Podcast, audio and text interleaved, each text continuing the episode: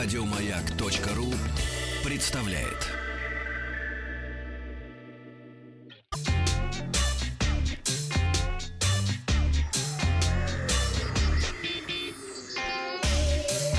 Страна транзистория. Бабкины новости.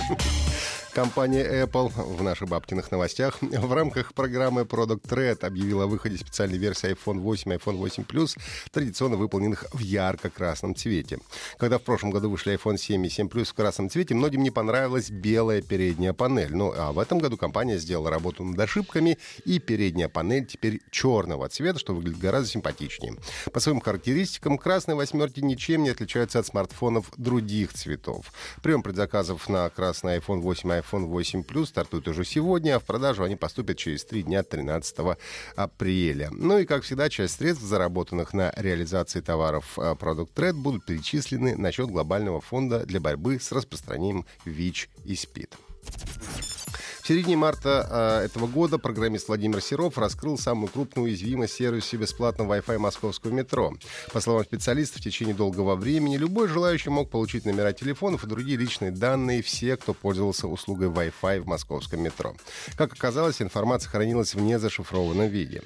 Минимум год дыра позволяла любому получить номера телефонов всех подключенных пассажиров поезда, затем, прочитав в незашифрованном виде цифровой портрет каждого. Это примерный возраст, пол, семейное положение, достаток, также также станции, на которых человек живет и работает.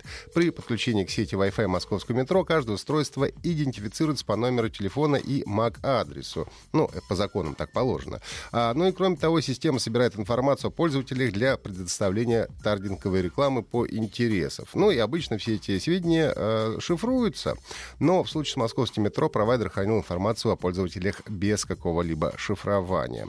Компания Максима Телеком, отвечающая за сеть Wi-Fi московского метрополитена, метрополитене отреагировала на информацию о крупной утечке, э, сразу зашифровала передачу профильных данных, таких как номер телефона, пол, возрастная группа и так далее. До доработки системы авторизации разработчики выключили хранение данных о перемещении между станциями метро.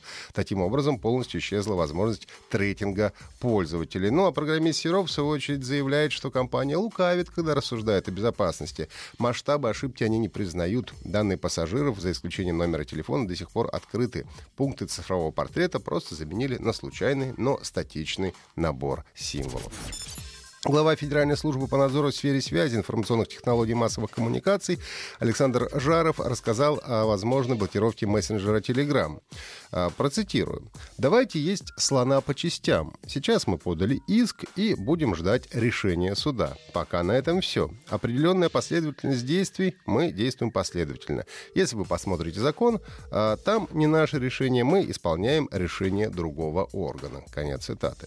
Я напомню, что в минувшую пятницу, 6 апреля, Роскомнадзор подал исковое а, заявление в Таганский районный суд Москвы об ограничении доступа к информационным ресурсам Telegram Messenger Limited Liability Partnership в связи с отказом команды сервиса выдать ФСБ ключи для расшифровки переписки пользователей.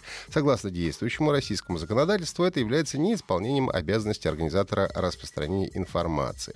Telegram, в свою очередь, заявляют, что выполнить требования властей а, в части раскрытия ключей шифрования невозможно в силу особенностей работы сервиса. Ну а Павел Дуров в ответ на уведомление Роскомнадзора заявил в своем аккаунте в Твиттере об отказе выдавать ФСБ ключи. Угрозы заблокировать Telegram, если мы не выдадим приватные данные пользователей, останутся бесплодными. Telegram продолжает отставить свободу и конфиденциальность, сказал Павел Дуров. Игра Grand Theft Auto 5, выпущенная в 2013 году, поставила абсолютный рекорд по продажам. За почти 5 лет продажи GTA 5 превысили 90 миллионов копий, принеся выручку издательства Take-Two Interactive в размере около 6 миллиардов долларов. Это намного больше, чем заработали «Звездные войны» или «Унесенные ветром» или даже «Аватар». По словам аналитика Дуга Кройца, даже с учетом DVD и потоковых продаж, самые крупные кинотеатры не, сто... не стоят рядом с GTA 5. Они максимум могут добавить 1 миллиард к общим суммам фильмов. Я считаю, что это просто безумно круто, сказал Кройц э, порталу Market Watch в телефонном интервью. Может быть, за исключением того, что сделала Nintendo, Mario Brothers. Но помимо этого, э, ранее никогда не было консольной игры э, с такими продажами. Ну, франшиза Mario, может, и имеет общие продажи больше, чем э, GTA 5, но ни один отдельный проект не приблизился к сборам в размере 6 миллиардов долларов. GTA 5 продолжает стоять особняком даже спустя более 4 лет после после запуска. По данным NPD Group, она стала продаваемой игрой в США в 2017 году. Еще больше подкастов на радиомаяк.ру